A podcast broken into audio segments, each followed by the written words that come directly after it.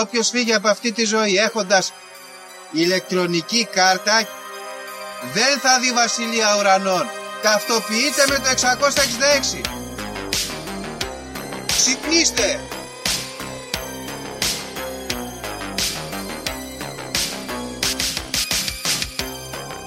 Αν διαβάζεις το σπίτι τα σύμπαντα είναι άπειρα.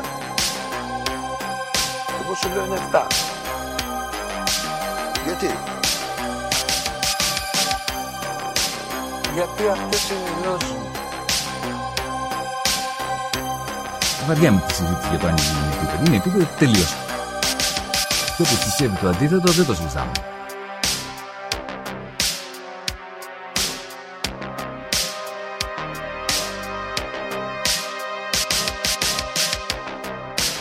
επειδή ανέβηκε στον ημιτό και του τόπου ένας εξωγήινος.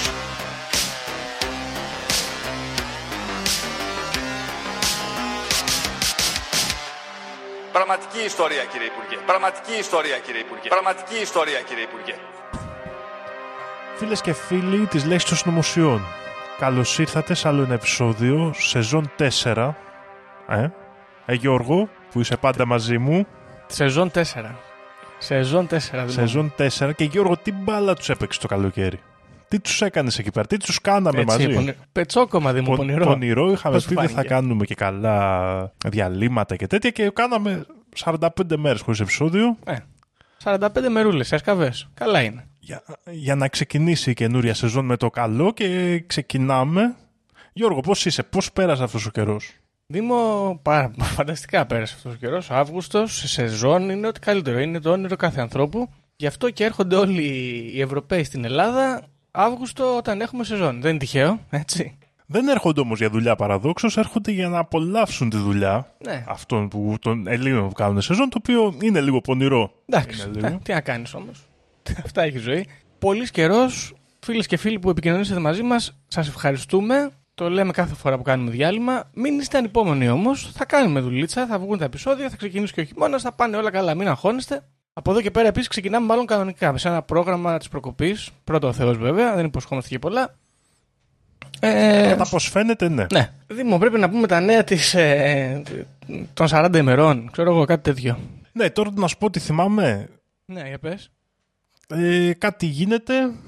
Με, το- γενικά τα ρεύματα, τα πετρέλαια έχουν ακριβήνει, δεν ξέρουμε τι θα γίνει, θα καταστραφούμε αυτό το χειμώνα. Το, Έτσι λένε έγκυρες πηγές. Αχα. Μας είπανε, κάτι είπανε, να, άκου τώρα, είπανε, να πάρουμε τους καυστήρε φυσικού αερίου να τους κάνουμε τώρα πετρέλαιο. Αλλά το πετρέλαιο είναι κακό. Δεν, ξε- δεν ξέρω, έχω μπερδευτεί. Είναι περίεργο αυτό. Εγώ ακούω που λένε ο πιο δύσκολος χειμώνας και τα λοιπά και έχω μπερδευτεί και εγώ Δήμο γιατί ο υπουργός μας ε, επενδύσεων, ο Άδωνης Γεωργιάδης, είπε ότι πάμε τρένο στις επενδύσεις. Και σκέφτομαι. Θα έρθουν να κάνουν επενδύσεις εδώ οι ξένοι, να φέρουν τα λεφτά τους. Ωραία. Ανοίξουν τις επιχειρήσεις και μετά θα θέλουν εργαζόμενους. Δεν θα θέλουν. Κάποιος πρέπει να δουλεύει. Ναι, λογικά. Ωραία. Δεν θα πάρουν τους Έλληνες. Γιατί οι Έλληνες εμείς είμαστε καλοί. Είμαστε πρώτα απ' όλα. Δεν έχουμε μια δυσκολία με τη δουλειά από τη μία μεριά. Από την άλλη ξυπνάμε και αργά. Αυτά είναι τα προτερήματα που έχουμε. Οπότε δεν θα προτιμήσουν εμάς. Θα πάνε να πάρουν άλλους. Ποιους άλλους έχουμε στην Ελλάδα; Έχουμε ανθρώπους στιβαγμένους σε κέντρα. Να πάρουν αυτούς, ας πούμε. Να δουλεύουν αυτοί, που είναι και δωρεάν, ξέρω εγώ ή κάτι τέτοιο. Το κάνουν ήδη αυτό στη Χαλκιδική, έμαθα.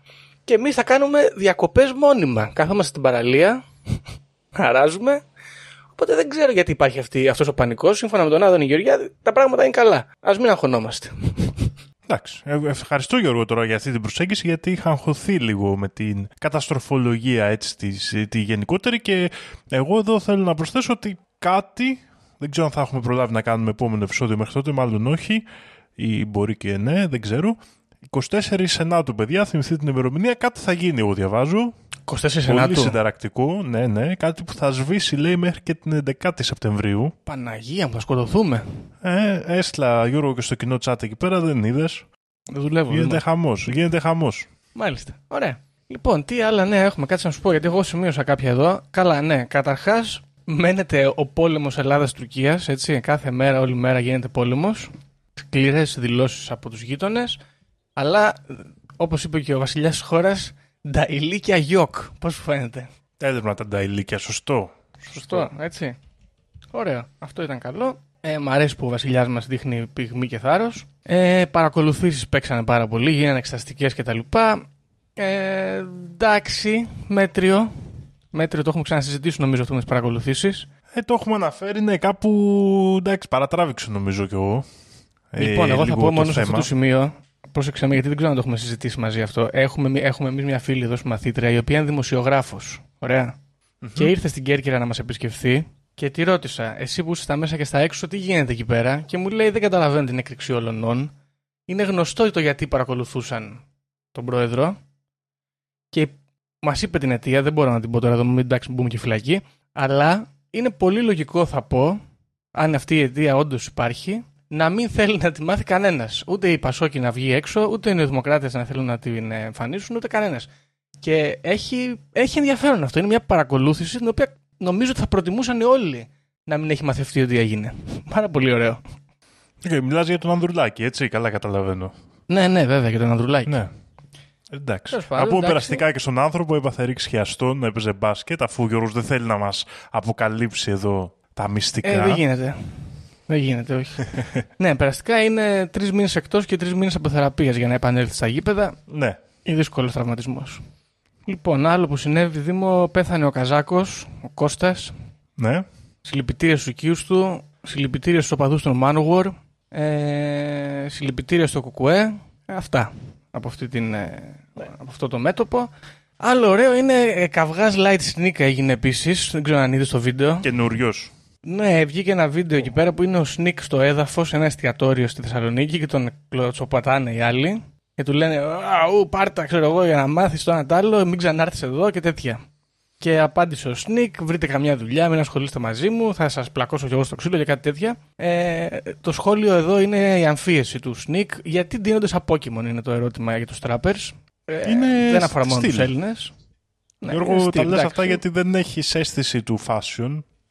Μάλλον. Μήπως δεν είμαι trapper, ναι, δεν ξέρω. Δεν είμαι, μάλλον. Εντάξει. Ωραία. Και τελευταίο νέο αφορά εμένα, είναι προσωπικό βίωμα αυτό, Δήμο. Άκου να δεις τι έπαθα. Για πες Λοιπόν. Γιώργο.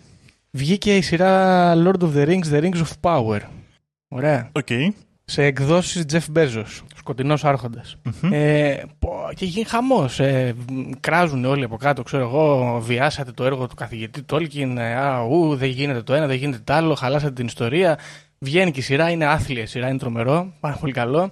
Έχει πατώσει τα reviews, αλλά πονηρή η Amazon έχει απενεργοποιήσει τα comments στη σελίδα τους και έχει σκάσει, ξέρω εγώ, μερικές εκατοντάδες εκατομμύρια για να πληρώνει τα site να βγαίνουν να κάνουν κριτικές, να λένε πόσο συγκλονιστικά καλό είναι. Και επίσης έχει αγοράσει το Rotten Tomatoes από ό,τι έμαθα και έχουν εκτιναχθεί εκεί οι κριτικές στο Rotten Tomatoes. Πόσο μεγάλο αριστούργημα. Ναι, Το οποίο και είναι- ο ιστορικός του μέλλοντος θα λέει ότι πρόκειται περί αριστουργήματος. Ε, καλά, κατά πάσα πιθανότητα ναι. το οποίο είναι αστείο, αλλά δεν πειράζει. Ε, το ωραίο είναι αυτό το. Γιατί τώρα συμβαίνει και αυτό επίσης, ότι όποιος πάει και κράζει, τον ε, κράζουν πίσω μετά αυτοί και λένε είσαι ρατσιστής, είσαι το ένας, είσαι το άλλος, είσαι κομπλεξικός, γύρνα πίσω στο υπόγειο της μάνας σου και άλλα τέτοια. Ε, πέφτει bullying τέλος πάντων. Είναι ωραίο αυτό γιατί είναι στα πλαίσια του σκάσει και κατανάλωνε. Μην πολύ κριτικάρει τα προϊόντα. Είναι ωραίο. Ναι, ναι. Μέχρι το επόμενο. Μ' αρέσει. Και επίσης είναι λίγο εδώ εφάπτεται στη θεωρία του νεκρού διαδικτύου αυτό. Τα μποτάκια όλα μπαίνουν μέσα και λένε 10 στα 10 Lord of the Rings. Πολύ ωραίο. Έχει Και- πιο σημαντική άποψη πλέον από ε, τη δική μας. Σωστό. Οπότε, ναι, ένα βήμα προς τη δυστοπία. Αυτή εδώ η καταστροφή Εντάξει. αυτού του λογοτεχνικού αριστουργήματος, έτσι θα το πούμε. ε, Δεν πειράζει. Γενικά, εγώ θέλω να πω ότι δε- δεν είμαι πολύ φαν, το ξέρεις και εσύ, δεν έχω παρακολουθήσει και το serial. Έχει φέρει πολύ ωραία memes στο προσκήνιο, με σκηνικά. Η καλύτερη στιγμή στο καινούριο Lord of the Rings, παραδείγματος χάρη, ήταν όταν η Τάδε μίλησε εναντίον της Πατριαρχίας του Στάδε. Σωστό. Ωραία memes, ωραία memes Είναι- έχουν βγει. αυτό είναι ωραίο να χαλάσει ένα δισεκατομμύριο δολάρια για να παρέχεις δωρεάν memes στον κόσμο. Ας πούμε. Ευχαριστούμε, Τζεφ Τα οποία Bezos. δεν κρατήσανε και πολύ είναι η αλήθεια. Μην, ε, δεν, μην, μην το θεωρούμε ούτε μιμιδιακά είναι κάτι γκράντε, αλλά είχε πλάκα για όσο κράτησε εκεί δύο-τρεις μέρες. Έτσι είναι τα memes, Δήμο μου. Δεν κρατάνε για πάντα. Και φυσικά Γιώργο, ποιο Ναι, είναι για το πάμε. μεγαλύτερο νέο που εφάπτεται και του θέματος του επεισοδίου μας που έχει ξεσηκώσει τον κόσμο είτε υπέρ είτε κατά είτε γενικά γίνονται, έχουν ανοίξει πολλές συζητήσεις και δεν μιλάμε για κανένα άλλο θέμα παρά για τον θάνατο της ε, βασίλισσας Ελισάβετ Μμμ. Πολύ σωστά. Που- Συλληπιτήρια πάλι στην οικογένεια εκεί, στον Νίκο των Windsor, όπω λέγονται. Έχει ανοίξει πάρα πολλά θέματα. Ναι, σωστό. Πάρα πολλά Ε, θέματα. Κοίτα να δεις τι γίνεται τώρα. Εγώ, όπως έχω, μπορεί να έχω αναφέρει στο podcast, εργάζομαι και διαμένω σε ένα αγγλικό προτεκτοράτο της Βόρειας Κέρκυρας. Ωραία. Ε, 80% του πληθυσμού είναι Άγγλοι αυτή τη στιγμή εκεί μέσα. Την επόμενη μέρα μπαίνανε μέσα οι Άγγλοι να ψωνίσουν, το οποίο είναι πάρα πολύ ωραίο. Ερχόταν στο ταμείο ο άλλος, έφερνε μια μπλούζα 300 This is Sparta και τέτοια. Μμμ. Μου την άφηνε με ένα περίληπο βλέμμα, δεν με κοίταζε καν, δεν μου μίλαγε. Του λέω εγώ καλημέρα, τίποτα αυτός. Ξέρω εγώ. Τόσα λεφτά, τίποτα αυτός. Πάρτε τα ρέστα, ευχαριστώ, καλή σας μέρα, τίποτα αυτή. Πολύ στεναχωρημένοι αγοράζαν λοιπόν τα σουβενίρ τους, συντετριμένοι με το θάνατο της Βασίλισσας και περιφέρονταν σε αυτό το δρόμο του χωριού, έτσι πάνω κάτω μέσα στον τάβανο, σε αυτό το θολό σκηνικό, γεμάτη λύπη, κουβαλούσαν το βάρος όλου του έθνους, θα έλεγε κανείς. Ε, από την άλλη, στο διπλανό χωριό που έχει πολλούς ε, Ιρλανδούς και Πολωνούς, κάνανε πάρτι. Έτσι. Ήταν πάρα πολύ αστείο. Είχαν βγει έξω, φωνάζανε με τα JBL τα ακουστικά τους, παίζανε The Queen's Dead και κάτι τέτοια. Χαμός έγινε. Αυτό μας δείχνει, Δήμο, ότι είναι ίσως μια αμφιλεγόμενη προσωπικότητα η Βασίλισσα. Μπορούμε να το πούμε αυτό; Καλά, σίγουρα, ναι. Είναι μια αμφιλεγόμενη. Ε, Εσύ από 1 έως 10 πόσο στενοχωρήθηκε. Από 1 έως 10, 0. Μηδέν. Ναι, μακάρι και Πολύ εγώ στα σκληρό. χρόνια της. Τι εννοείς. Καλά, σωστό, ναι.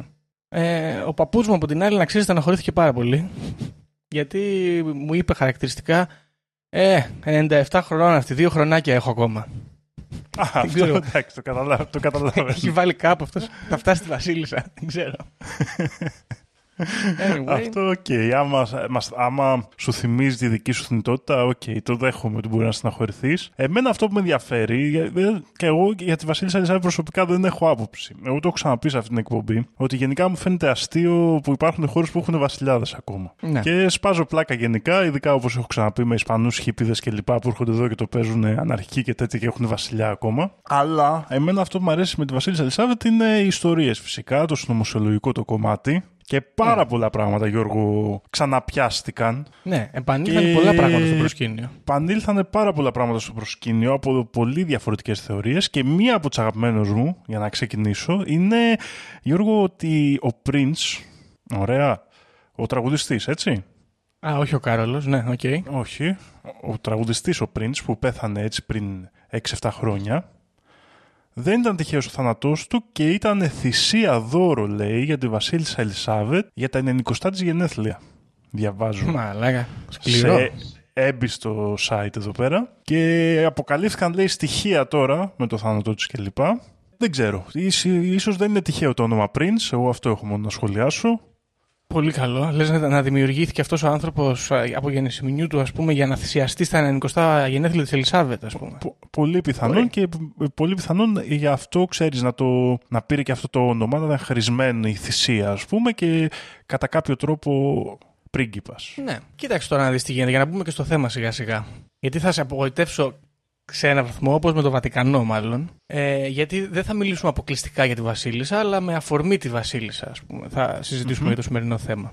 Λοιπόν, είναι πολλές οι θεωρίες που εφάπτονται στη βασιλική οικογένεια γενικότερα της Αγγλίας. Ε, όπως ας πούμε ότι είναι βρικόλακες, ότι είναι παιδόφιλοι, ότι είναι Ιλουμινάτι, διάφορα τέτοια περίεργα πράγματα τέλος πάντων. Την αθάνατη, τέλος πάντων, συμβαίνουν διάφορα. Ε, αυτή που εγώ πιστεύω ότι είναι η πιο ωραία είναι ότι η Βασίλισσα και η οικογένεια μαζί με πάρα πολλούς άλλους ανθρώπους είναι ερπετόμορφοι. Ωραία. Α, μπράβο. Μμμ. Και θα μα- μιλήσουμε λοιπόν σήμερα για τους ερπετόμορφους, τους δρακονιανούς, τους άρχοντες, ανάλογα με το από πού προέρχεται η θεωρία. Και θα επεκταθούμε και λίγο και στη Βασίλισσα, αλλά και σε, μια, σε ένα γενολογικό δέντρο μάλλον, το οποίο εκτείνεται από, τις, από τους αρχαίους βασιλιάδες, τους Φαραώ, και φτάνει μέχρι και τους ε, σημερινούς.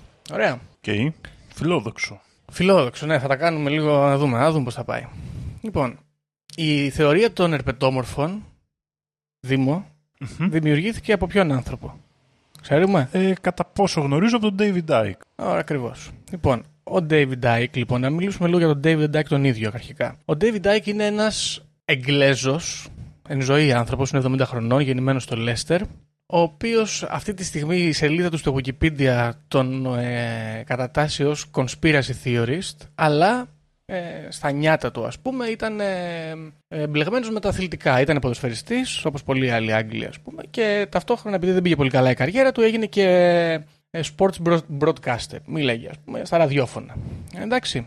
Από όταν η καριέρα του, ας πούμε, ε, στα αθλητικά καταστράφηκε, ο άνθρωπος αυτός έχει γράψει 20 βιβλία, τα οποία τα περισσότερα από αυτά τα έχει εκδώσει και μόνος του από ό,τι διαβάζω, και έχουν ε, μεταφραστεί σε πάρα πολλές γλώσσες και έχουν εκδοθεί σε πάρα πολλές χώρες. Η κατρακύλα λοιπόν του Dave Dyke ξεκινά. Κατρακύλα, τέλος πάντων, ας μην κρίνουμε. Μην κρίνεις. Ναι, ξεκινάει όταν το 1990 αυτός επισκέπτεται ένα ενδιάμεσο, ένα medium, psychic άτομο, το οποίο του λέει ότι άκουσα να δεις David, εσύ είσαι ο γιος του Θεού. Ωραία. Και ότι θα παίξει καθοριστικό ρόλο στις εξελίξεις. Αυτός λοιπόν παίρνει σβάρνα τα show, BBC και άλλα τέτοια, και αρχίζει να λέει ότι εγώ είμαι ο γιος του Θεού και όπου να είναι θα έρθουν τρομερές καταστροφές ε, και κα- καταποντισμοί, τσουνάμι, σεισμοί και άλλα τέτοια φοβερά.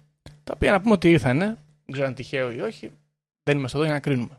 Καθώς λοιπόν ο David Icke βγαίνει στα, στην τηλεόραση και λέει όλα αυτά, τον ξεφτιλίζουν όλοι. Ε, Είδα μάλιστα και ένα απόσπασμα από μια εκπομπή όπου καθώς αυτός μιλάει στον παρουσιαστή, έχει από κάτω live κοινό και γελάνε. Μου θύμισε ξέρω εγώ κάτι κοινές από μεσαιωνικά θέατρα που τους πετάνε ντομάτες. Και τέλος πάντων τον ξεφτιλίζουν τον άνθρωπο και αυτός δεν, όμως δεν βάζει. Δεν, δεν σταματάει εκεί πέρα. Δεν λέει θα βάλουμε ένα φρένο σε αυτή την κατρακύλα. Και αρχίζει να βγάζει τα βιβλία τα οποία πάνε τρένο. Συγκεκριμένα, θα έλεγε κάποιος, ότι ένα από τα βιβλία του είναι και από τα πιο σημαντικά συγγράμματα της, ε, συνο- του συνωμοσιολογικού χώρου. Έτσι. Το έχεις διαβάσει, τον λόγο Το κλειδί των βιβλίο. μυστηριών. Πώς; Το κλειδί των μυστηριών. Ε, ναι, Το μυστικό όλων των εποχών. Πώς όχι, λέγεται όχι, αυτό; το κλείνουμε ιστορία. Αυτό είναι ένα από τα Μμ. πιο μεγάλα ε, βιβλία του.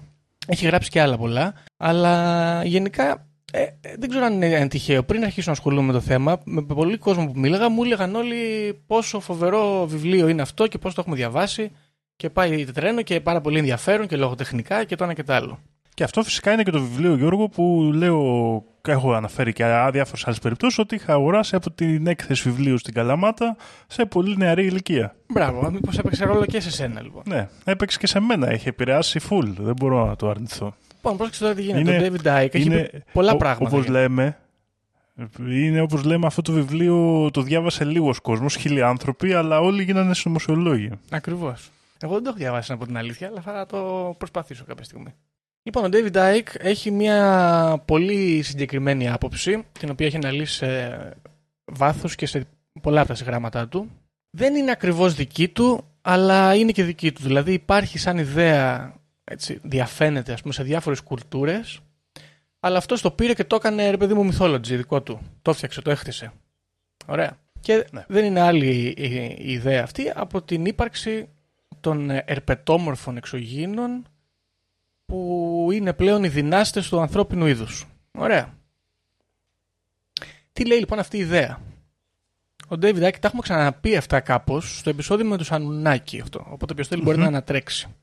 Λοιπόν, ο David Icke μας λέει ότι υπάρχει μια φυλή εξωγήινων οι οποίοι υπάρχουν σε περισσότερες από μία διαστάσεις οι οποίοι ονομάζονται Archons, στα ελληνικά άρχοντες, οι οποίοι έχουν έρθει στη γη από τα πολύ αρχαία χρόνια, έχουν μπλεχτεί εδώ με τους ανθρώπους και έχουμε καταντήσει πλέον 2022 να εξουσιάζουν την ανθρωπότητα.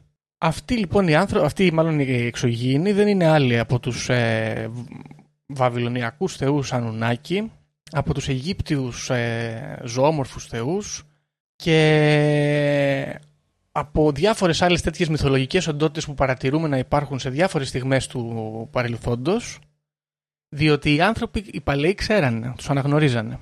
Τι κάνουν λοιπόν αυτοί; Έρχονται, έχουν την ικανότητα να αλλάζουν μορφές, είναι shape-shifting reptilians, ωραία, οι οποίοι μάλιστα ανα- αναφέρουμε έτσι, για να ξέρει ο κόσμος, έρχονται από τον αστερισμό του Δράκοντα, Ντρέικο, και έρχονται την πρώτη φορά, λέει, 2 με 3 χιλιάδες, ε, 200, συγγνώμη, με 300.000 χρόνια πρόγραμμα, όπου παίρνουν ανθρώπους και κάνουν πάνω τους πειράματα για να δημιουργήσουν υβρίδια. Ναι. Το πρώτο πιθανόν, λέει, υβρίδιο ο David Icke, ίσως είναι και ο Αδάμ. Εντάξει. Και γίνεται αυτή η παρανόηση, ας πούμε, με το χριστιανικό Αδάμ.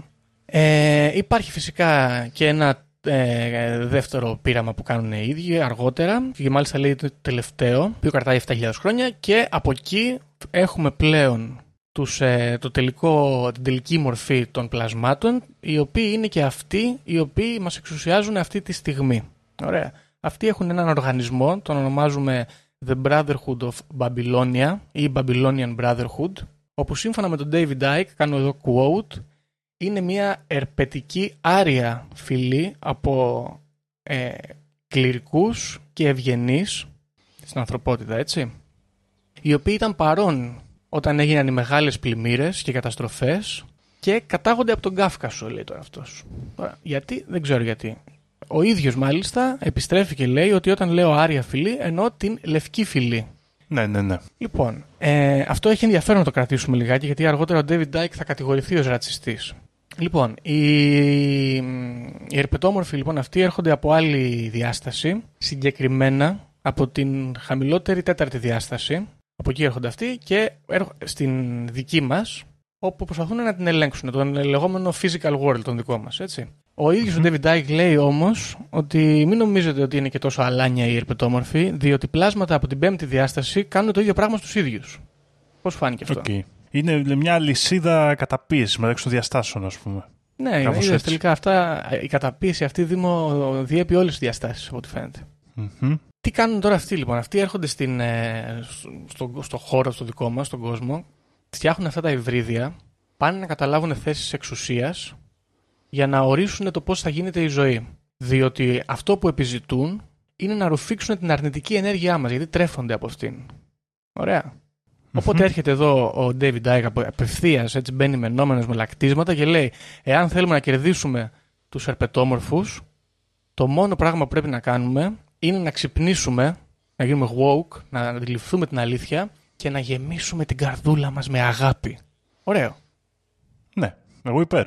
Πόσο πιο ωραίο.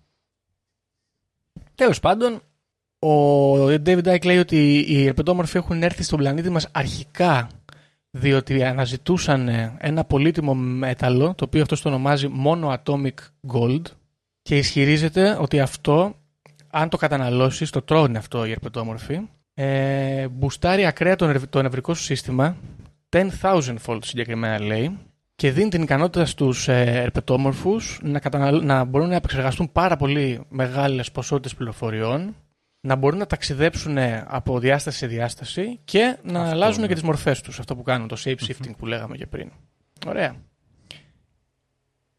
Τώρα, αυτή γενικά πάνω κάτω είναι η θεωρία του, του David Dyke και έρχονται εδώ διάφοροι που τον παρατηρούν και λένε ότι η θεωρία αυτή αποτελεί μία αλληγορία ε, για τον καπιταλισμό, είναι ας πούμε επίθεση στον καπιταλισμό, για την αποξένωση των ανθρώπων και άλλα τέτοια πράγματα. Ο ίδιος ο David Dyke, σαν τον Tolkien που λέγαμε και πριν, βγαίνει και λέει ε, απεχθάνομαι τις αλληγορίες και αρνείται αυτή την ε, κατηγορία ας πούμε.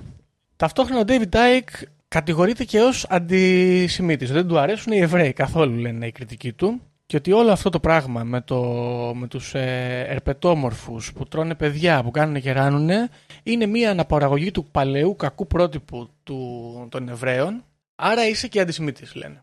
Και εγώ λέει ο David Dyke, εγώ σας λέω ότι οι- οι ερπετόμορφοι είναι η πρωταρχική αρία φυλή. Γιατί με λέτε αντισημίτη; Και επίσης τον κατηγορούν τον άνθρωπο ότι αρνείται το ολοκαύτωμα ο ίδιος λέει ότι εγώ δεν το αρνούμαι. Μια χαρά έγινε.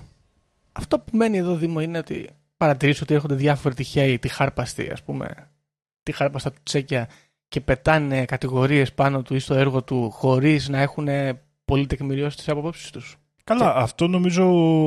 Ο, χωρίς να είναι αθώα ίδια ο ίδιος χώρος της νομοσιολογίας, αλλά αυτό συμβαίνει γενικά εναντίον της νομοσιολογίας. Δηλαδή, όσο ατεκμηρίωτοι και ας το πούμε στον αέρα μπορεί να είναι πολλοί συνωμοσιολόγοι, άλλο τόσοι είναι και πάρα πολλοί επικριτές τους.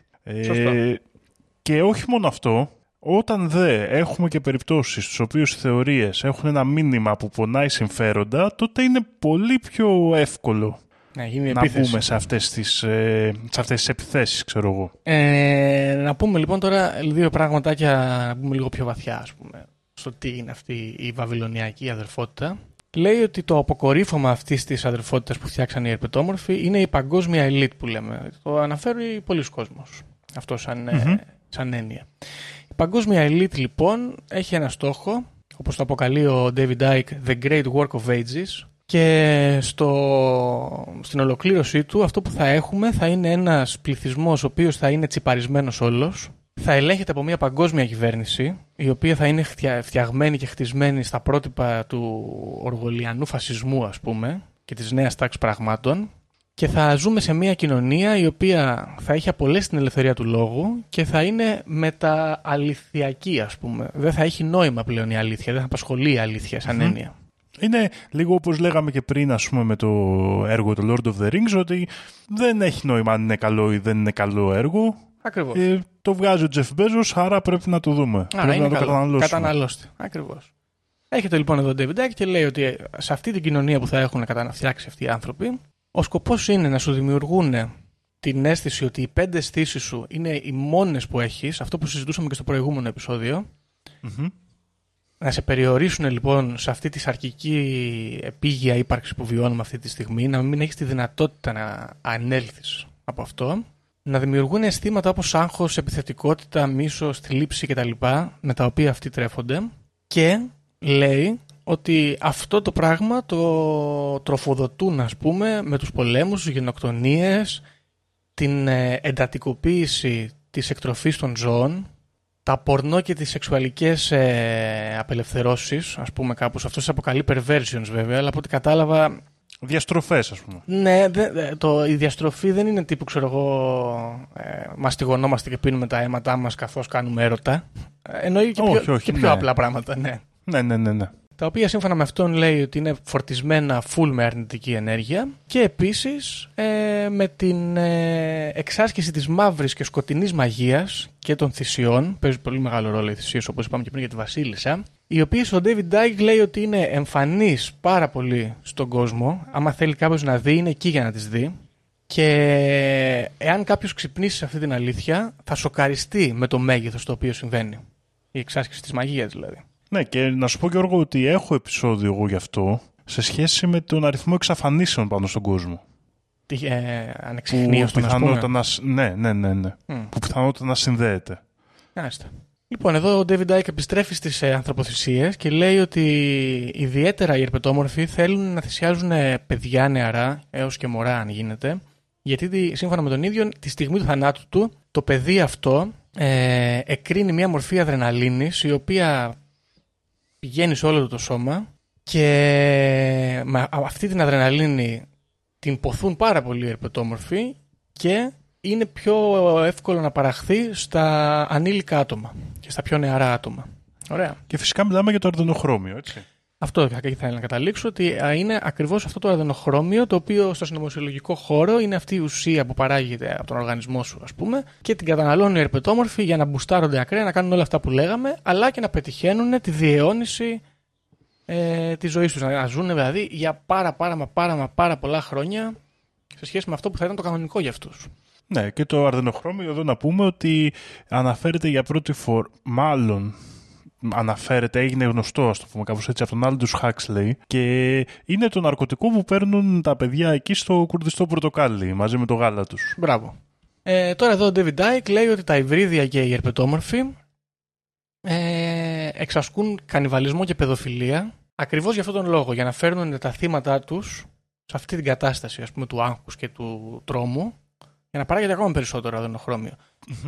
Ε, εντάξει, θα παρατηρήσουν οι ακροατές εδώ και οι γνώστες του χώρου ότι αυτό το, αυτή η έννοια της παιδοφιλίας και του κανιβαλισμού του από την ελίτ σε ανήλικα άτομα ε, ξεπερνάει τους ε, ερπετόμορφους και πηγαίνει και σε πιο ε, γήινα ας πούμε πράγματα. Ο Άλεξ Τζόνς θεωρεί ας πούμε έλεγε εκεί για το Pizza Gate ότι κάτω εκεί στα υπόγεια διάφοροι ελίτ οι οποίοι απλά είναι σατανιστές και δαίμονες ε, κάνουν αυτά τα πράγματα ε, για να ευχαριστήσουν ας πούμε τον μάμον, τον εκάστοτε σατανά. Κοίτα, αυτό η αλήθεια, ξέρεις ποιο είναι το θέμα τώρα εδώ, ότι μπορεί να σχετίζονται αυτά τα δύο πράγματα με έναν τρόπο που δεν καταλαβαίνουμε ή απλά να είναι δύο διαφορετικές αναγνώσεις του ίδιου πράγματος. Ναι, Αν ο Μάμον είναι ας πούμε κάποια θεότητα των ερπετόμορφων. σωστά. Θα μπορούσε να είναι υποσύνολο με λίγα λόγια. Και επίσης, Γιώργο, να σημειώσω μόνο ότι είναι πολύ πιθανό επίσης άνθρωποι κανονικοί, εννοώντας όχι υβρίδια ερπετόμορφων, είναι πολύ πιθανό να συμμετέχουν και αυτοί σε αυτές τις δοξασίες με πολύ λάθος αντίληψη για το τι κάνουν, ε, επειδή ανεβαίνουν στην ελίτ. και συμμετέχουν στις διαδικασίες των ερπετόμορφων. Σωστό. Χωρίς πιθανότητα να τους αποκαλύπτονται τα μυστικά, έτσι; Ναι, εδώ λοιπόν θα έρθω να σημειώσω το εξής: Ότι σύμφωνα με τον David Dyke, η αδελφότητα αυτή, η Babylonian Brotherhood, έχει δημιουργήσει ή και ελέγχει οργανισμούς όπως τα Ηνωμένα Έθνη, το Διεθνές Νομισματικό Ταμείο, the Council of Foreign Relations, the Club of Rome, the Royal Institute of International Affairs, διαβάζω εδώ, τη Λέσχη Bilderberg, ωραία, πολλά ε, από τα μεγάλα consortium από media και κανάλια, πολλές από τις θέσεις ε, των ε, υψηλόβαθμων στρατιωτικών, τη CIA, τη Mossad, ε, το ίντερνετ εννοείται. Αυτό εδώ κολλάει λίγο με αυτό που λες, γιατί ο David Icke λέει ότι πολλοί από αυτοί που είναι στις θέσεις τις, ε, που ελέγχουν τον κόσμο είναι υβρίδια. Οι περισσότεροι επετόμορφοι original δεν είναι σε τέτοιες θέσεις. Ζουν σε σπηλιές μέσα στα έγκατα της γης ή σε άλλες διαστάσεις και δεν έρχονται σε επαφή ακριβώς έτσι, ε, τόσο άμεσα μάλλον με τον κόσμο και υποστηρίζω ότι ακριβώς πολλοί άνθρωποι συμμετέχουν σε αυτά τα group με πολύ πιο κοντόφθαλμο και με άγνοια τρόπο, προωθώντας όμως την ατζέντα των υβριδίων και των ερπετόμορφων. Ωραία. Αφού αυτοί τους δίνουν δύναμη, είναι λογικό, έτσι. Ακριβώς. Ε, λοιπόν, λέει εδώ ο David Dyke, κάνω πάλι quote, they are very clever, είναι πολύ έξυπνοι, έχουν πολύ συμπαγές σύστημα χειραγώγησης. Μιλάμε για ψυχολογική ε, χειραγώγηση, γιατί λέει, εάν μπορείς να χειραγωγήσεις την οπτική που λέει ότι ο Σάμα Μπιν Λάντεν έκανε την, εννέα- τη- το 9-11, τότε λέει μπορείς να υποστηρίξεις και την εισβολή στο Αφγανιστάν. Έτσι, και τα δύο εδώ μιλάμε για παραγωγούς τρομερών αρνητικών συναισθημάτων. Μμμ. Τσιμπούση για τους ερπετόμορφους, θα έλεγε κάποιος. Λοιπόν, ε, ο David Dyke λοιπόν ε, παίζει- ε, αναφέρει, αναφέρει μάλλον και το Saturn Moon Matrix που είπαμε και στο προηγούμενο επεισόδιο. Ναι. Εμπλέκεται Και με το λίγο είναι σαν εξέλιξη λίγο της θεωρίας, έτσι σαν επόμενο βήμα, ας πούμε. Ναι, εκεί, ε, εκεί μάλλον α- αναλύει λίγο περισσότερο αυτό με τις Διαδικασίες. διαστάσεις και τα, τα επίπεδα αυτά και το πώς γίνεται αυτή όλη η χειραγώγηση κτλ. 5G και COVID-19 επίσης παίζει ρόλο. Το ενδιαφέρον λοιπόν από όλα αυτά, τα οποία εντάξει είναι μια θεωρία συνωμοσίας, είναι λίγο space opera Illuminati, ξέρω εγώ, space opera Masoni, κάτι τέτοιο. Το, εμένα αυτό που μου άρεσε γιατί έπεσα πάνω σε εδώ σε ένα άρθρο το οποίο είναι από την τρομερή σελίδα educatepavlayourself.org. Ωραία. Το οποίο λέει, είναι από τον David Dyke, αυτή εδώ η, αυτό το paper, και λέει The Bush Family Genealogy.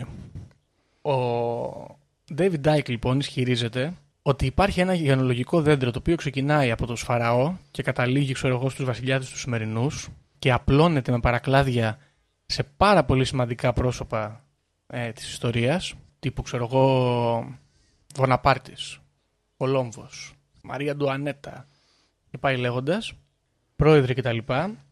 Το οποίο είναι επηρεασμένο από τις, ε, αυτά τα πειράματα υβριδίων που κάνουν οι Ανουνάκοι και αποδεικνύει ότι ουσιαστικά όλοι αυτοί οι οποίοι έχουν πλάσει και φτιάξει την ιστορία της ανθρωπότητας είναι στην ίδια οικογένεια.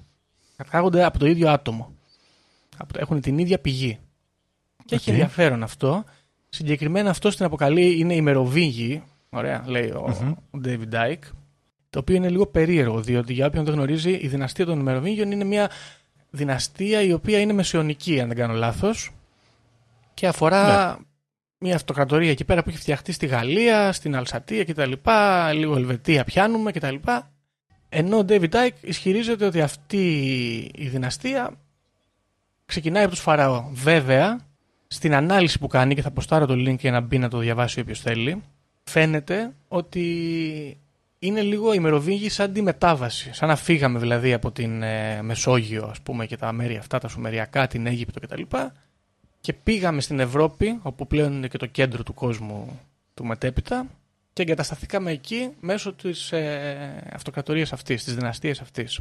Το οποίο ιστορικά κάπως ισχύει έτσι, γιατί με τους Μεροβίγκιους έγινε και μεταφορά του Βατικανού, όπως είχαμε μιλήσει ε, στο επεισόδιο για το Βατικανό και γενικότερα οι Μεροβίγκοι είχαν φτιάξει και οι ίδιοι μια ξέρεις, μυθολογική γενεαλογία τους, Ναι. η οποία όμως αν θυμάμαι καλά σου συνέδε με τον Απόστολο Παύλο. Λοιπόν, εδώ θα, Κάτι τέτοιο. θα σου πω εδώ γιατί θα, θα- θέλω να την αναφέρω λίγο επιγραμματικά, να μην πλατιάσουμε πάρα πολύ αυτή την γενεαλογία.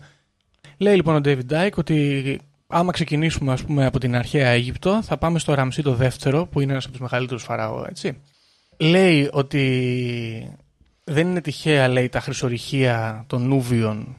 Το, το συνδέει με το χρυσό που θέλανε να τρώνε οι ερπετόμορφοι αυτό, τα οποία συμπίπτουν με τη βασιλεία του Ραμσί του Δεύτερου. Ε, μετά από αυτόν μπορούμε να, να πάμε στο Φίλιππο της Μακεδονίας, ο οποίος παντρεύεται την Ολυμπία, κάνει το Μεγαλέξανδρο, ο οποίος πάει στην Αίγυπτο, φτιάχνει τη βιβλιοθήκη της Αλεξάνδρειας, διδάσκεται από τον Πλάτωνα και τον Σοκράτη και τον Αριστοτέλη και όλους αυτούς τους, φιλο- αυτή τη σχολή, ας πούμε, τη φιλοσοφική. Ε, και λέει εδώ ο David Dyke ότι όπως σε όλες αυτές τις... Ε, σε όλη- σε όλη αυτή τη γενεολογία θα δούμε ότι υπάρχουν άνθρωποι οι οποίοι παίρνουν κρυφή γνώση από πολύ σπουδαίους ας πούμε δασκάλους που δεν την είχαν οι υπόλοιποι. Από αυτήν την ε, γενιά ας πούμε, του Φίλιππου της Μακεδονίας π- παίρνουμε και την ε, Κλεοπάτρα, η οποία Κλεοπάτρα τα βρίσκει με, το, με τον Κέσσαρα, κάνουν εκεί παιδιά, μετά πηγαίνει με τον Πτολεμαίο, κάνει και εκεί παιδιά. Ισχυρίζεται τον David Dyke ότι αυτή εδώ η γενεολογία, αυτό το παρακλάδι του δέντρου μας δίνει τον Ηρώδη. Ωραία. Ταυτόχρονα μας δίνει τον ε, Ρωμαίο πίσω, ο οποίος σύμφωνα με αυτόν και στο βιβλίο του The Biggest Secret λέει ότι ήταν αυτός που έγραψε τα, ε, τα Ευαγγέλια και δημιούργησε το μυθολογικό πρόσωπο του Ιησού. Ε, από εκεί έρχεται και ο, ο Κωνσταντίνος του Βυζαντίου, ο οποίος κατά κάποιο τρόπο είναι αυτός που εγκαθιδρεί την, ε, τη χριστιανοσύνη ας πούμε στην περιοχή. Και μετά λέει από εκεί πέρα πηγαίνουμε και στο βασιλιά Φερδινάρτο της Ισπανίας, στη βασίλισσα Ισαβέλα, ε, οι οποίοι πληρώνουν τον Κολόμβο να πάει να σφάξει όλους, να πάει να βρει μάλλον την περιοχή εκεί πέρα, στην, να ανακαλύψει την Ήπειρο για να πάνε αργότερα αυτοί να τους πετσοκόψουν όλους αυτούς να γίνει μια γενοκτονία που θέλουμε να κάνουμε τέτοια πράγματα. Και που φαντάζομαι μέχρι στιγμής δεν είναι και επηρεασμένοι από υβρίδια, τουλάχιστον εκεί οι Ινδοί, ξέρω εγώ και αυτά. Μέχρι στιγμής δεν έχουμε κάποια επαφή. Ε, δεν έχω διαβάσει το Big Secret, οπότε δεν ξέρω. Και στη σημειώση εδώ δεν αναφέρει κάτι, οπότε πιθανότατο. Και ταιριάζει κιόλας με την ιστορία. Όπως την τουλάχιστον την ξετυλίγει ο David Dyke. Ε, μετά λέει πηγαίνει και στον ε, βασιλιά James της Αγγλίας, τον πρώτο. Ο, και από εκείνη τη γενιά μετά έχουμε και τα βιβλία που προκαλέσανε και τις, ε, το κυνήγι των μαγισσών. Για όποιον δεν ξέρει, το κυνήγι των μαγισσών δεν γίνεται στην Αμερική, δεν ξεκινάει εκεί πέρα. Ξεκινάει από ένα σύγγραμμα που έγραψε ο βασιλιάς της Αγγλίας με οδηγίες για το πώς να κάνεις εξορκισμούς, πώς να βρίσκεις ποιος είναι μάγισσα και ποιος όχι και πώς να τους εκτελείς και πάει λέγοντας. Και μετά αυτή η γενιά λέει πηγαίνει στην. Ε, μας οδηγεί στη Γαλλία και στους Μεροβίνγιους και από εκεί και πέρα τα πράγματα γίνονται πολύ απλώνει το δέντρο, απλώνει πάρα πολύ.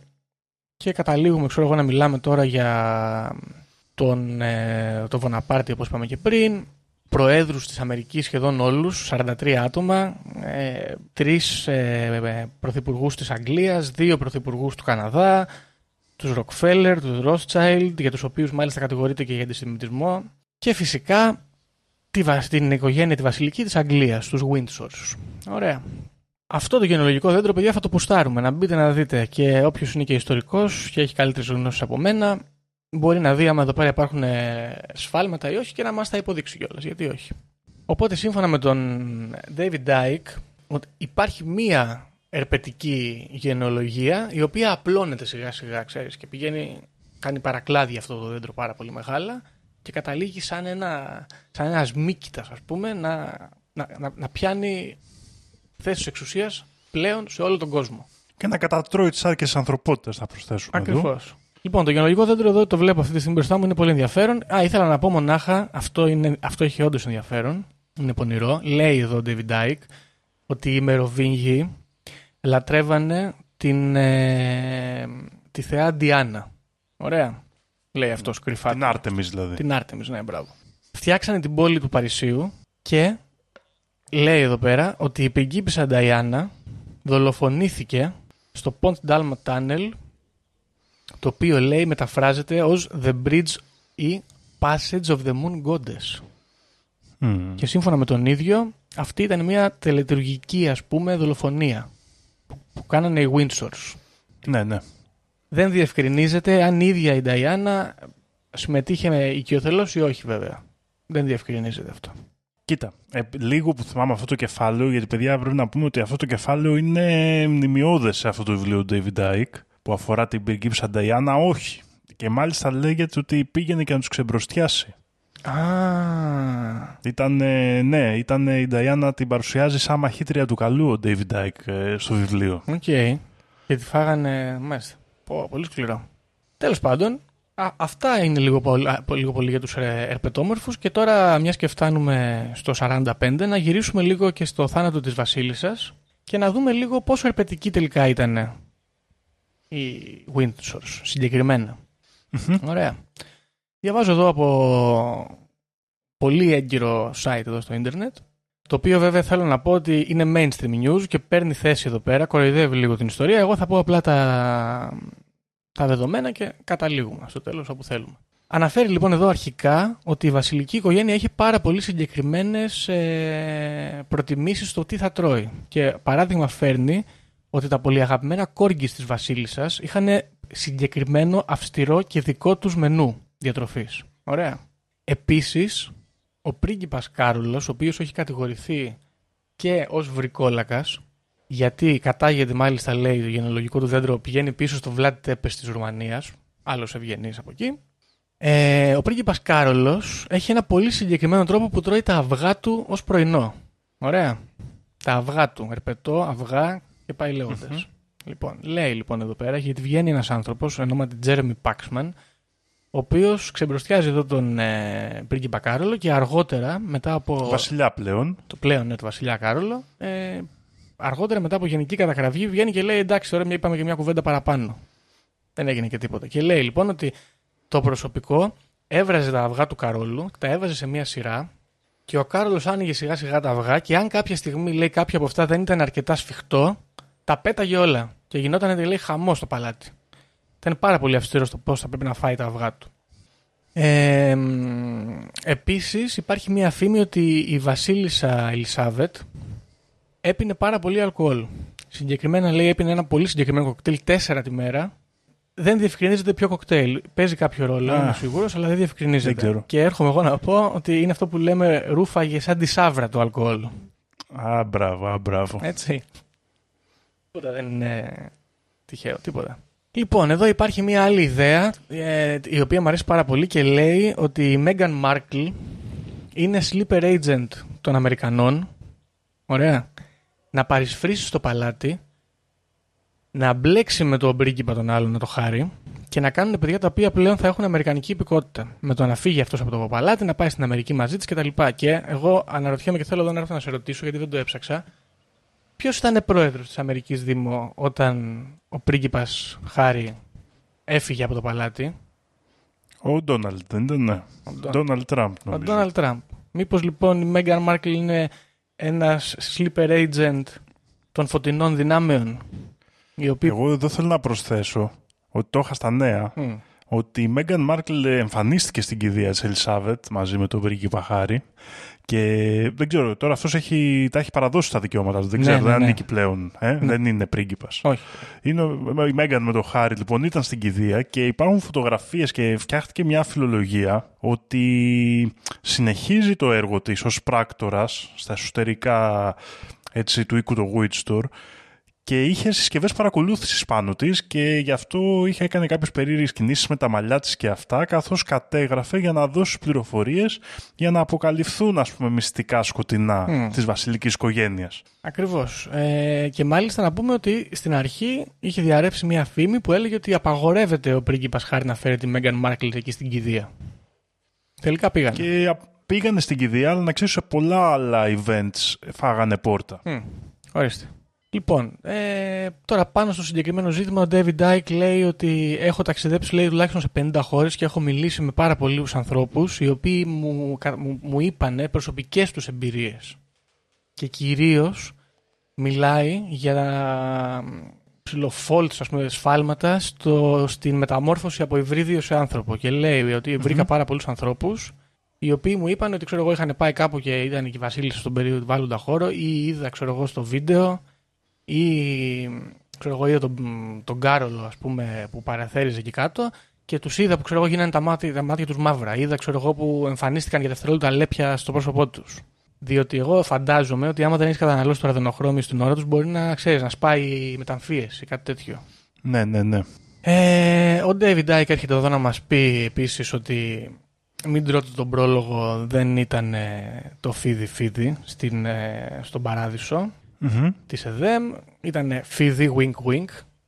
Α, Και επίσης έχουμε και την ιδέα ότι ο πρίγκιπας Κάρολος, ο οποίος κατηγορείται ότι είναι βαμπύρ γιατί όπως είπαμε και πριν κατάγεται από τον Βλάτ Τέπες, έχει τέλος πάντων συνδέεται γενολογικά, ε, πάσχει από μια ασθένεια που λέγεται Porphyria, το οποίο είναι κάποιο είδους ε, έλλειψη σιδήρου στον οργανισμό, που κάνει το δέρμα σου να είναι πάρα πολύ ευαίσθητο στην ακτινοβολία του ηλίου και ε, αυτή η ασθένεια εμφανίζεται συχνά σε πάρα πολλές από τις οικογένειες αυτές τις βασιλικές. Και θα έλεγε κανείς ότι για μια σκοτεινή ερπετική οντότητα του διαστήματος, το να σε πλήττει, ας πούμε, το φως, που συνήθως παρουσιάζεται και ως ο αντίπαλο, το αντίπαλο δέος, έτσι κάπως ας πούμε βγάζει νόημα μυθολογικά. έχει μια συμβολικότητα, λες. Ναι, ναι, ναι. ναι. Λοιπόν, εντάξει, τώρα εδώ υπάρχουν και άλλες ιδέες για τη Βασίλισσα Ελισάβετ που δεν την κάνουν ερπετόμορφη, όπως ας πούμε ότι λέει εδώ πέρα ότι Queen Elizabeth was actually a farm boy named Neville. Και πάει λέγοντας. Αυτό εντάξει, λίγο μέτριες ιστορίες, πιο μιμηδιακέ, δεν θα τις αναφέρουμε. Λοιπόν, αυτά, αυτά Δήμο, αυτά πάνω κάτω θέλω να πω και να κλείσω όλη αυτή την αφήγηση. Είδα στο site της υπερπληροφόρησης, έτσι, παρακολουθώ πάρα πολύ και προτρέπω για άλλη μια φορά τους ακροατές μας να κάνουν εκεί join, το forum αυτό στο facebook, ε, βίντεος και στήλες από, φωτο, από βίντεος όπου δείχνανε το φέρετρο που κουβαλούσαν να έχει πάνω πολύ περίεργα σύμβολα και κάποια στιγμή που είχαν το καπάκι ανοιχτό, ωραία, ήταν τα χέρια της βασίλισσας μπροστά από το στήθος της, κολλημένα, να κάνουν αυτή τη χειρονομία που κάνουν οι καθολικοί όταν προσεύχονται, που ενώνουν τους παλάμες, έτσι, και να μην κάμπτονται με τίποτα. Θα μου πεις ρίγκορ μόρτης. Πώς λέγεται αυτό, Ναι. που γίνεται το σώμα κοκαλώνει. Αλλά δεν ξέρω, ύποπτο. Δεν ξέρω. Άρα, εγώ λίγο για να πάμε σε μια θεωρία έτσι περί του θανάτου της βασίλισσας. Εσύ Γιώργο θεωρείς ότι ήταν, ο- ας πούμε τα υβρίδια λογικά είναι θνητά έτσι αφού έχουν και ανθρώπινη ας πούμε υπόσταση. Σωστό. Ε, υπάρχουν όμως ταυτόχρονα και οι θεωρίες που λέγανε ότι η βασίλισσα με κάποιο τρόπο ήταν νεκρή από καιρό της έχεις ε, τις συνάντησες αυτές; Ε, ότι η Βασίλισσα έχει πεθάνει και ότι δεν το έχουν ανακοινώσει εννοείς. Ναι και ανακοινώθηκε τώρα. Ναι, το έχω ακούσει αυτό. Δεν ξέρω πώς ε, μπορεί να συνδέεται αυτό. Ίσως περίμεναν να, να συγκεντρώσουν κάποια ποσότητα αρδενοχρωμίου ή κάποια άλλη τελετή ή οτιδήποτε. Κοίτα, γενικά αν παρατηρήσεις υπάρχει μια ας πούμε φθήνουσα πορεία της ε, υγείας της Βασίλισσας η οποία χρονικά δεν πέφτει και πολύ έξω από εκείνο και το, την εμπλοκή που είχε γίνει στο κανάλι με το πλοίο το μεγάλο Μμμ. Που Ναι, ναι, ναι. φημολογούταν ότι ήταν γεμάτο από αρδενοχρώμιο και το είχε μπλοκάρει ο Ντόναλτ Τραμπ με τις δυνάμεις του φωτός Ναι, ναι, το θυμάμαι, τη θυμάμαι την ιστορία. οπότε θα μπορούσε αυτό που λες να ισχύει ξεμείναν από αδρενοχρώμιο και ξέρεις μήπως και αλλά τελικά όχι Και χρειαζόταν ξέρεις, κάποια ποσότητα για τον Κάρολο, έτσι ώστε να μπορέσει να γίνει αποδεκτός ως ε, βασιλιάς, ας πούμε. Γιατί αλλιώς μπορεί να υπήρχε σύγχυση στο κοινό και να μην τον δεχόντουσαν. Α, λες ότι θέλανε να... Μμ, οκ. Ναι, το ακούω Ναι, αυτό. μα, μα φυσικά. Γιατί ε, αλλιώς δεν είναι που είναι ο Κάρολος όπως είναι. Είναι και λίγο αντιπαθής γενικότερα γιατί η πριγκίψα Νταϊάννα τους την είχε κάνει και ήταν πολύ συμπαθής στο αγγλικό κοινό. Οπότε ο Κάρολος συνεχίζει να είναι μια. ξέρεις, παρόλο που η βασιλική οικογένεια, οι Άγγλοι, δηλαδή βλέπεις τώρα μέχρι και οι. γιατί Το συζητούσαμε και μια μέρα. Βγαίνουν μέχρι και οι ροκ τραγουδιστές και αυτά και λέγανε Αγαπημένη μου Βασίλισσα κλπ. Ναι, ναι. Πόσο σπουδαία πράγματα μου έχεις δώσει και Ναι, ήσουν Ozzy πάντα Osbourne, μια ο όμορφη Halford εικόνα και πάλι κλπ. λέγοντας, ναι. Ναι, ναι. Ε, που, λέ- που σημαίνει ότι υπάρχει εδώ κάποιο είδου ψυχολογική χειραγώγηση τουλάχιστον του βρετανικού ας πούμε, κόσμου. Σωστό. Και πιθανότατα να χρειαζόταν ένα μεγάλο ποσό είτε μονοατομικού χρυσού είτε αρδενοχρωμίου για να τα καταφέρει και ο Κάρολος να γίνει αντίστοιχα αποδεκτός. Μπορεί, πιθανόν. Υπάρχει και άλλη μια ιδέα που λέει όμως, Δημό, ότι στη Βασίλισσα, η οποία ήταν πολύ σημαντικό ας πούμε, πρόσωπο, έχει μπλακεί σε όλο τον κόσμο, έτσι. Και λόγω της αυτοκρατορίας, αλλά και της επιρροής ως ε, μία από τις μεγάλες δυνάμεις του πλανήτη, ότι δεν ήταν ένα απλό υβρίδιο, αλλά μέσα της κατοικούσε πνεύμα δρακονιανό, originale, Οκ. και ότι αυτό το πνεύμα πλέον έχει φύγει από τη Βασίλισσα, που πέθανε ας πούμε το, σάκι, το, το σώμα, και έχει μπει, έχει μπει ο διάολος στο εγγόνι. Στο... Της τέτοιας, ε, της Κέιτ. Ναι, και τώρα τα χειρότερα έρχονται, ξέρω εγώ τύπου. Ναι. Αυτό εγώ μπορώ να το δεχτώ και γενικότερα η όλη παρουσίαση της Kate Middleton τότε ως επίδοξη πριγκίψας και ειδικά και σε σύγκριση με την παρουσίαση της κυρίας Μέγαν Marble, Markle, πώς λέγεται αυτή, ε, φ- δείχνει ότι τουλάχιστον υ- υπήρχε μια προτίμηση. Ναι. Επίσης, Ως- ένα άλλο που είχε ενδιαφέρον είναι ότι πολλοί Άγγλοι στο χωριό εκεί που δουλεύω μου λέγανε ότι υπάρχει πολύ σοβαρή πιθανότητα ο Κάρολος να απαρνηθεί το θρόνο, να μεταφερθεί στο εγγόνι αυτό το εν λόγω που λέγαμε και σταδιακά να απολέσουν τη βασιλεία. Ωραία. Πράγμα Ναι. το οποίο δεν διαφαίνεται να συμβαίνει και αυτή η φημολογία πολύ πιθανό να έχει διαρρεύσει στο κοινό για, να, για τη δημιουργία σύγχυσης ε, πανικού ή και απογοήτευσης. Ξέρεις, ότι τελικά δεν έγινε κιόλας. Ή ότι Ναι, πάει να ποιος γίνει ξέρει. και αγχωνόμαστε επίσης.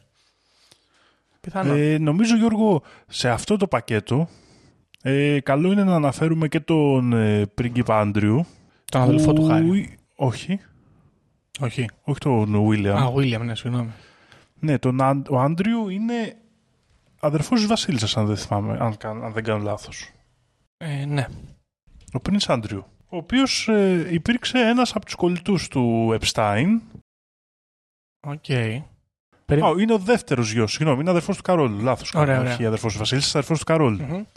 Ο οποίος είναι κολλητάρι του Επστάιν και γενικότερα ε, μεγάλο κομμάτι του κύκλου έτσι, σεξουαλικής εκμετάλλευσης που είχε φτιάξει ο Τζέφρι Επστάιν και υποτίθεται και χρηματοδότηση κλπ. Σωστό. Το είχαμε Και αναφέρει και στο επεισόδιο για τον επανερχόμαστε Epstein εδώ. αυτό. Ναι, ναι, ναι, ναι, ναι. Που ταιριάζει με όλη αυτή την εικόνα δημιουργίας ε, ας πούμε αρνητικών συναισθημάτων για να τρώνε αυτά τα υβρίδια και να συντηρούνται. Και Γιώργο, εδώ θέλω να σε ρωτήσω, μιας και είδαμε όλη τη γενεολογία που ουσιαστικά αν τη δεχτούμε έφτιαξε όλη την αριστοκρατία, ε. Ναι. Εμένα τι μου έρχεται τώρα εδώ; Δεν είναι, δηλαδή, τι, πώς, εγώ σκέφτομαι τους αριστοκράτες. Τι κάνανε αυτοί, βασανίζαν όλη τη μέρα τους υπηρέτες τους, αυτά τους, είχαν όλο όρια, όλα αυτά περίεργες απαιτήσεις. Μήπως όλο αυτό το εθιμοτυπικό που φτιάχτηκε από τους Λουδοβίκους και λοιπά και στις αυλές είχε ως σκοπό αυτή τη. Δηλαδή, γύρω τους οι άνθρωποι να είναι χάλια με αρνητικά συναισθήματα και αυτά, ώστε να τρέφονται αυτοί; Ε, κατά πάσα πιθανότητα. Ξέρεις, να τρέφονται πιο άμεσα κιόλας.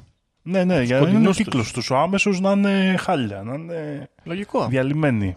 Όπως αυτό που το, το σκέφτηκα έτσι που έλεγες αυτό με τον Κάρολο με τα αυγά. τα Δηλαδή, αυγά, Τι ναι. νόημα έχει.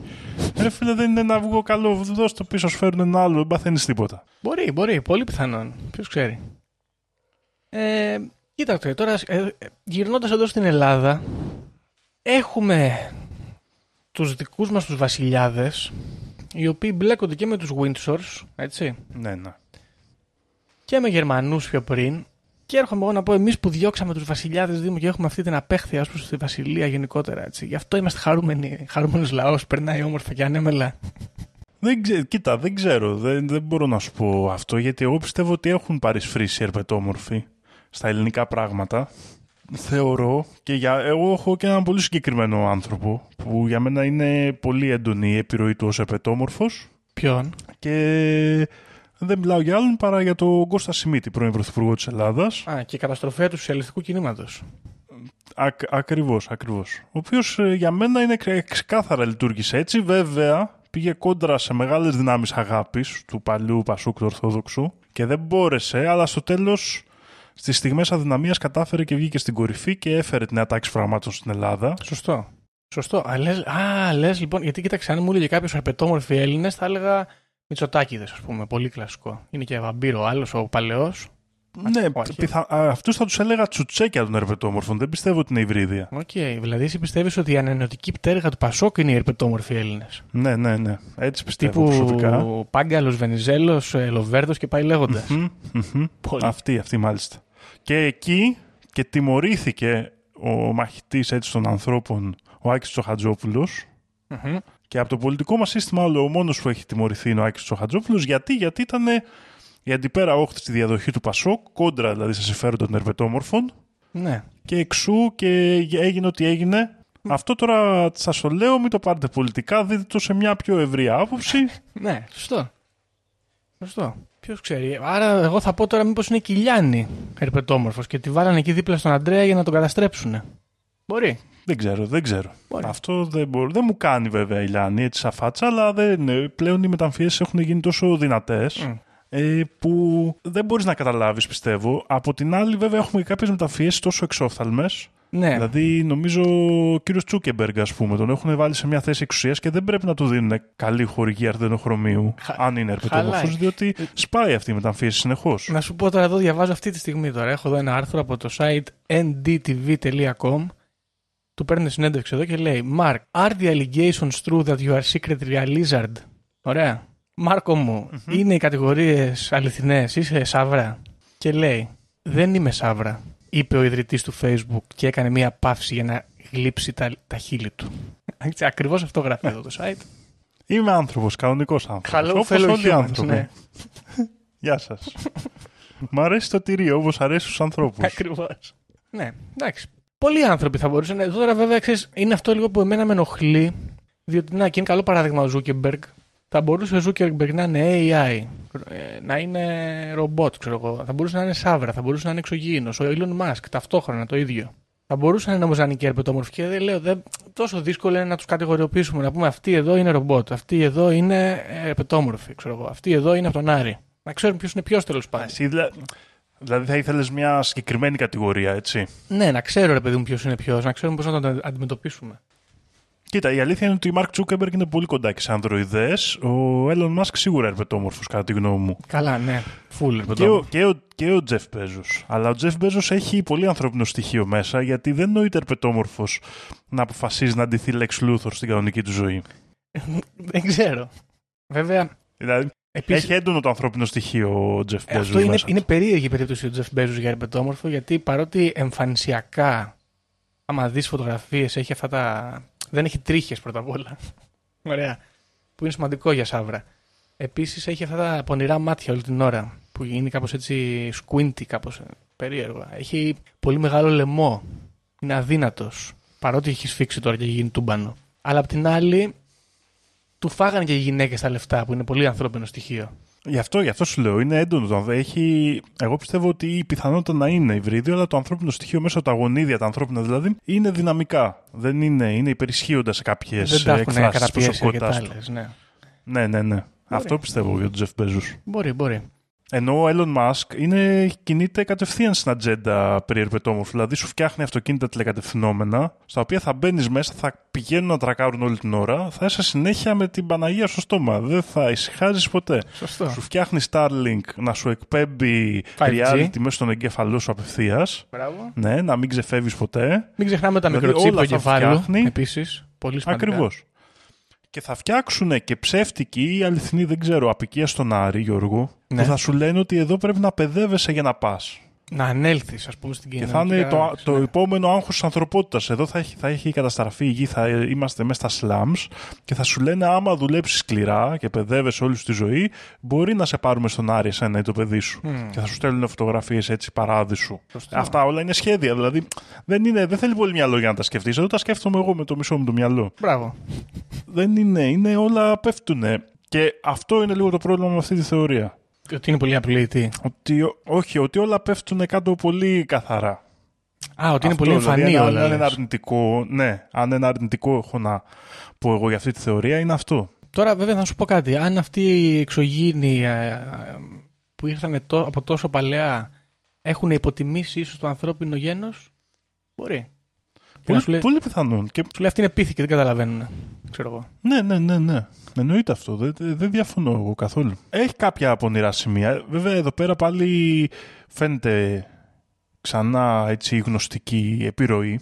Πάλι ουσιαστικά έχουμε το ίδιο πράγμα. Με άλλα πάλι χαρακτηριστικά, άλλη εμφάνιση, άλλο στυλ. Όπως είχαμε πει και στο επεισόδιο για τον Κρόνο. Ναι.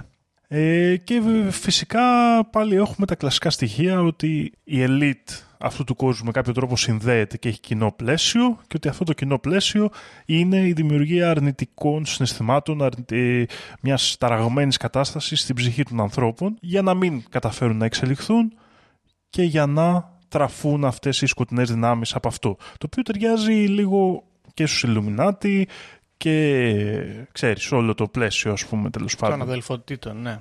Αχα. Να πω σε αυτό το σημείο κιόλας, δεν μιας και το ανέφερες, ότι η Έλενα Μπλαβάτσκι στο βιβλίο The Secret Doctrine του 1900 1888 αναφέρει, κάνει εδώ μια αναφορά, στους ε, δρακοανθρώπους, The Dragon Men, που ήταν λέει ένας πολύ ισχυρός πολιτισμός κάποια στιγμή στην ιστορία ε, στην Ήπειρο της Λεμουρία. Έτσι. Οπότε έχουμε άλλη μια αναφορά εδώ για δρακονιανούς. Ε, Είναι, ωραία. ναι. Λοιπόν, εγώ Εδώ- επίσης μια άλλη παρατήρηση που θέλω να κάνω με συγχωρείς είναι ότι στην Ελλάδα, στην Ελλαδίτσα μας, δεν έχουμε πάρα πολλούς δρακονιανούς οι οποίοι να μην είναι σε θέσεις εξουσίας. Να είναι, ξέρω εγώ, ένας popstar, ας πούμε, δρακονιανός, δεν είναι μόνο ο Σάκης Ρουβάς πιθανόν. Πιθανότητα, ναι. Δεν έχουμε πολλούς, ξέρω Ε, εγώ. τέτοιους. Ξέρεις τι πιστεύω, θα σου πω. Δεν ξέρω για τους τράπερ. Ε, όχι. ρε. Γιατί, ξέρεις γιατί, γιατί λόγω ακριβώς αυτό του ιδιόμορφου στυλ τους και αυτού του σήματος που λέγαμε στην αρχή του επεισοδίου είναι πολύ πιθανό να πει κάποιος ρε βλαμμένο είναι αυτό, δεν είναι ερπετόμορφος. Ναι. Οπότε ίσως είναι μια εξέλιξη υβριδίου νέας γενιάς. Α, λες να η είναι... οποία- Ναι, μπορεί να είναι όπως είναι ο Post Malone, δεν είναι ερπετόμορφος ας πούμε. Σίγουρα. Κατά πάσα πιθανότητα. Ναι. Ωπα, Και αυτοί οι rappers 69 εκεί, κάτι τέτοιοι. Και κάπως πιστεύω ότι αυτό το στυλ ήρθε και στην Ελλάδα του ερπετόμορφου, αλλά δεν είμαι ερπετόμορφος, είμαι λίγο βλαμμένος. ναι. Κοίτα, απ' την άλλη μετά σκέφτομαι ο άλλος αερπετόμορφος που μου έρχεται στο μυαλό και βασανίζει πολύ κόσμο, εκατομμύρια ανθρώπους, έτσι, είναι ο Πέτρος Μάνταλος, ο οποίος έχει χαλάσει και η, η μεταμφίεση ας πούμε και φαίνεται να είναι ερπετόμορφος στο πρόσωπο και είναι εκεί και βασανίζει τους αεκτζίδες. Δεν φεύγει κιόλας ποτέ από εκεί. Είναι, κάθεται 100 χρόνια και βασανίζει τον φίλαθλο λαό της ΑΕΚ. Ναι. Είναι μια πιθανή αιτία, η οποία βέβαια πάει λίγο κόντρα στο ότι έχουμε φτιάξει το επόμενο μοντέλο, γιατί ο Πέτρος μοιάζει να είναι το προηγούμενο μοντέλο. Δεν, δεν ναι. πιάνει το hybrid ε, transformation. Εγώ πιστεύω ότι ο Πέτρος ήταν κάποιο. ένα υβρίδιο δηλαδή χαμηλού επίπεδου, γιατί φαίνεται και όλος από την ικανοποίησή του, δηλαδή του φτάνουν τα αρνητικά αισθήματα του, εντάξει, όχι τεράστιου κόσμου της ΑΕΚ. Ναι, δεν πήγε και στο γάβρο. Σωστό. Ναι, αυτό θέλω να σου πω, όχι μόνο στο Γαύρο, δηλαδή πόσοι συναχωριούνται πραγματικά ας πούμε, για τις επιδόσεις του Πέτρου Μάνταλου. Ένα και αυτό ποσοστό των ανθρώπων της ΑΕΚ, οπότε. Οπ, Κοίτα, εδώ πάντως θα- νεύρα θα- με θα το διαλύσω. μάνταλο έχουν το 99% των αεκτζίδων. Να μου πεις, εντάξει, δεν είναι και πάρα πολύ, αλλά. Αυτό θέλω να σου πω. Είναι, δηλαδή αρκείται στα λίγα, ρε παιδί μου. Δεν έχει βάλει για πρόεδρος της Δημοκρατίας. Θα δούμε αν θα πολιτευτεί στο μέλλον. που ίσως θα είναι μια ενδιαφέρουσα πληροφορία. Όπως πολιτεύτηκε ο Γιώργο Ανατολάκης. Λες ο Γιώργο Ανατολάκης να υπήρξε; Ναι, αλλά πολιτεύτηκε Δεν με, ξέρω. με τις δυνάμεις του φωτός ο Γιώργο Ανατολάκης. Ήταν, ήταν, καθόταν πλάι, πλάι με το Βελόπουλο. Δεν ξέρω. Ε, μάλλον όχι. Δύσκολο. Ναι, δεν έχουμε. Δεν ξέρω, δεν μπορώ να φανταστώ. Πολλούς πολιτικούς μπορώ να κάνω ερπετόμορφου. Τον Άδωνη Γεωργιάδη, ας πούμε, από τη φωνή του και μόνο. Είναι σαν να μην. ε, Εκεί το γονίδιο, ας πούμε, έκανε το ερπετικό, έχει πάει, έχει πάει τρένο. Και κάνει σαν σάβρα. Κοίτα. Που ουρλιάζει. Ε, Μάκης Τρενταφυλόπουλος, πιστεύω. Ερπετόμορφο. Ναι, ναι, ναι. Και ο κομιστής είναι ερπετόμορφο σίγουρα. Και φαίνεται Μμ. κιόλας. Και ο κομιστής, αυτή η παρέα εκεί. Ήτανε, ναι.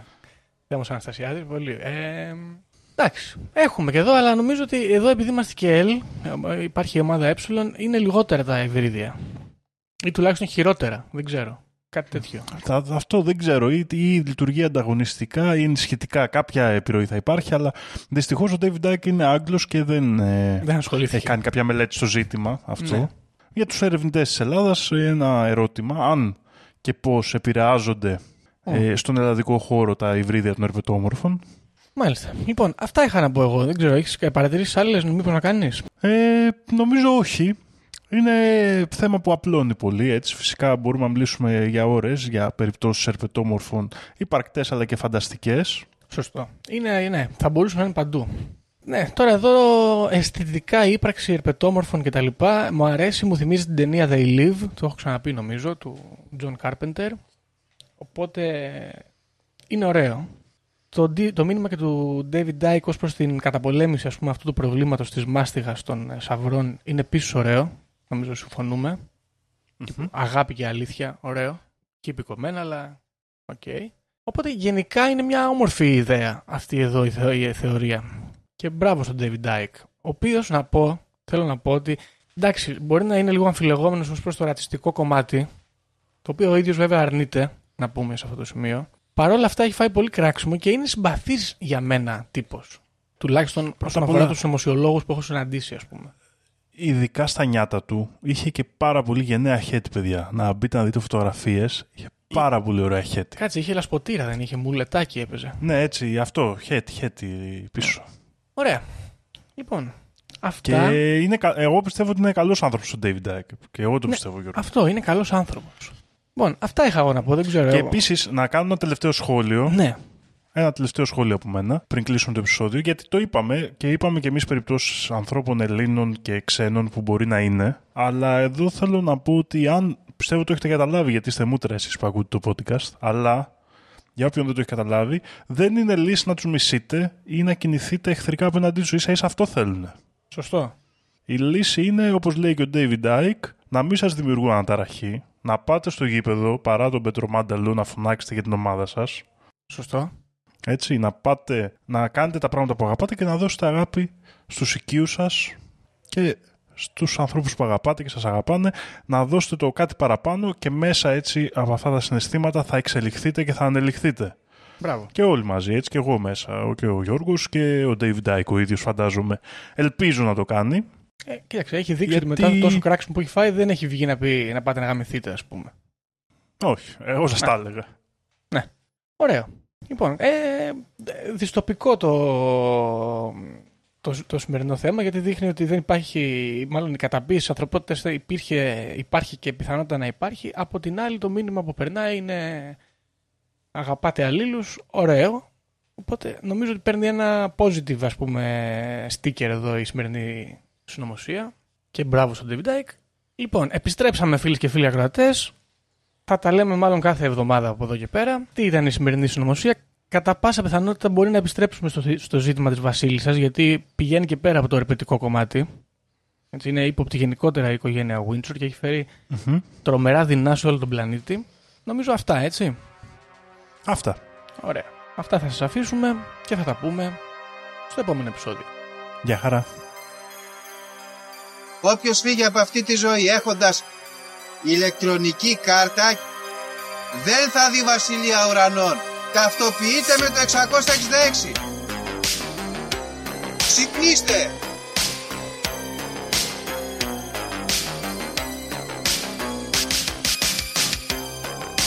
Αν διαβάζεις θα σου πει τα σύμπαντα είναι άπειρα. Εγώ σου λέω είναι 7. Γιατί; Γιατί αυτές είναι οι γνώσεις μου. Βαριά με τη συζήτηση για το αν είναι επίπεδο. Είναι επίπεδο τελείωσε. Και όποιος πιστεύει το αντίθετο δεν το συζητάμε.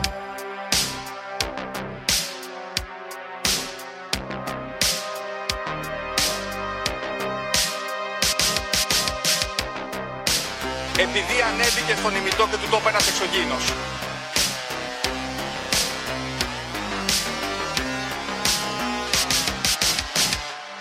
Πραγματική ιστορία κύριε Υπουργέ. Πραγματική ιστορία κύριε Υπουργέ. Πραγματική ιστορία κύριε Υπουργέ.